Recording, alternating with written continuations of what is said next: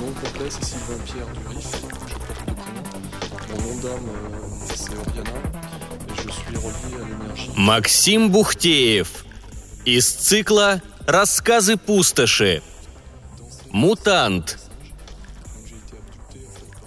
Ненавижу мутантов. Они прекрасно знают, что для людей опасны, но все равно лезут за периметр. Обычные зараженные, взять хоть кочевников, не знают, кто из них заражен, а кто нет. Тут хоть понятно, что ничего не понятно. А эти-то все видят и понимают. Права человека, видишь ли. А они люди, что ли? Бык, ты помнишь того, например, Синюшного? Ну как какого, после которого все блевали, если на метр подходили? Во-во, именно он. От него ведь даже наш костюм не спасали. Я уж не знаю, чем он так в мозге окружающим лез, но не запахом точно. За что меня выперли из цитадели?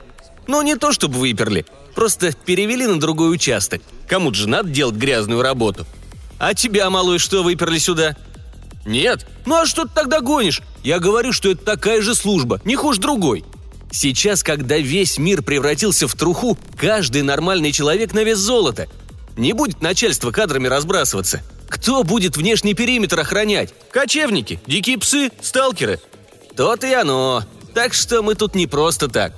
Бык, хватит ржать. Тебе что, плохо здесь? Сам же хотел служить подальше от начальства. Бойся своих желаний, иногда они исполняются. мы считай, сами себе хозяева.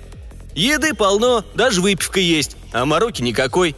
Все караван стороной идут. Через нас ходят лишь сталкеры да дальняя разведка. Я, скажем, служил на диком рубеже. Так там отбоя нет от местных мутантов. Целыми днями толпятся у забора, попрошайничают, ищут что спереть или просто глазеют. Даже ночью не поспишь нормально. Глядят, чет песни поют, а иногда даже стреляют. Помню, один раз эти выродки двух мертвяков поймали и целое шоу устроили. Гоняли их по кругу и ставки делали. Не то чтобы я был против по каким-то моральным соображениям. Зомби есть зомби, им уже не поможешь. Просто это опасно. Ты же знаешь, малыш, что любая зараза другую притягивает. Где один ходячий, скоро два будет. Потом шатуны подтягиваются, и вот у тебя под носом уже мигрирующий биом. Помнишь, бык, ту историю с постом на реке? Самая спокойная служба была. Народ туда рвался. Считалось «зеленая зона». А потом все пропало в одну ночь. 15 человек разом сгинули. Оказалось, что под ними какой-то старый коллектор был, и там плешь образовалась. Главное, вокруг-то чисто было. То ли ходяч пробрался, то ли спор кто-то занес. Так что я считаю, не надо церемониться с уродами. По внешнему периметру надо работать так же, как и в самой цитадели. Строгий карантин, ежедневные тесты и вакцинация. Да, говорят, она не спасает, но все же лучше, чем ничего. Нет, малой, ты не понимаешь. Есть нормальные люди и есть все остальные. Хоть меня, совершенно несправедливо, кстати, дразнит палачом, я не призываю к массовым расстрелам. Что ты усмехаешься, бык? Я же рассказывал про ту бойню у башен. Можно подумать, кто-то другой на моем месте поступил бы иначе. Так вот, я лишь хочу провести четкую черту. Тут опасные зараженные, а тут уже нет.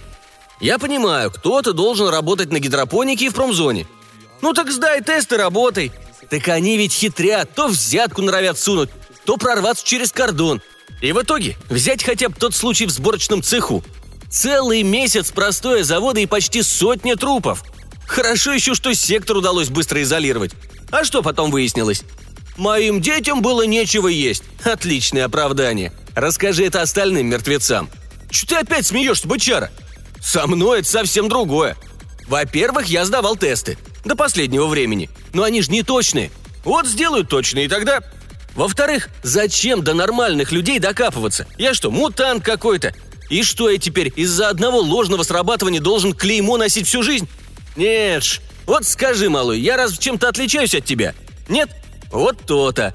Так что пошли они все эти умники в цитадели. Сдалась мне их зеленая зона. Нам и тут неплохо. Скажите, мужики,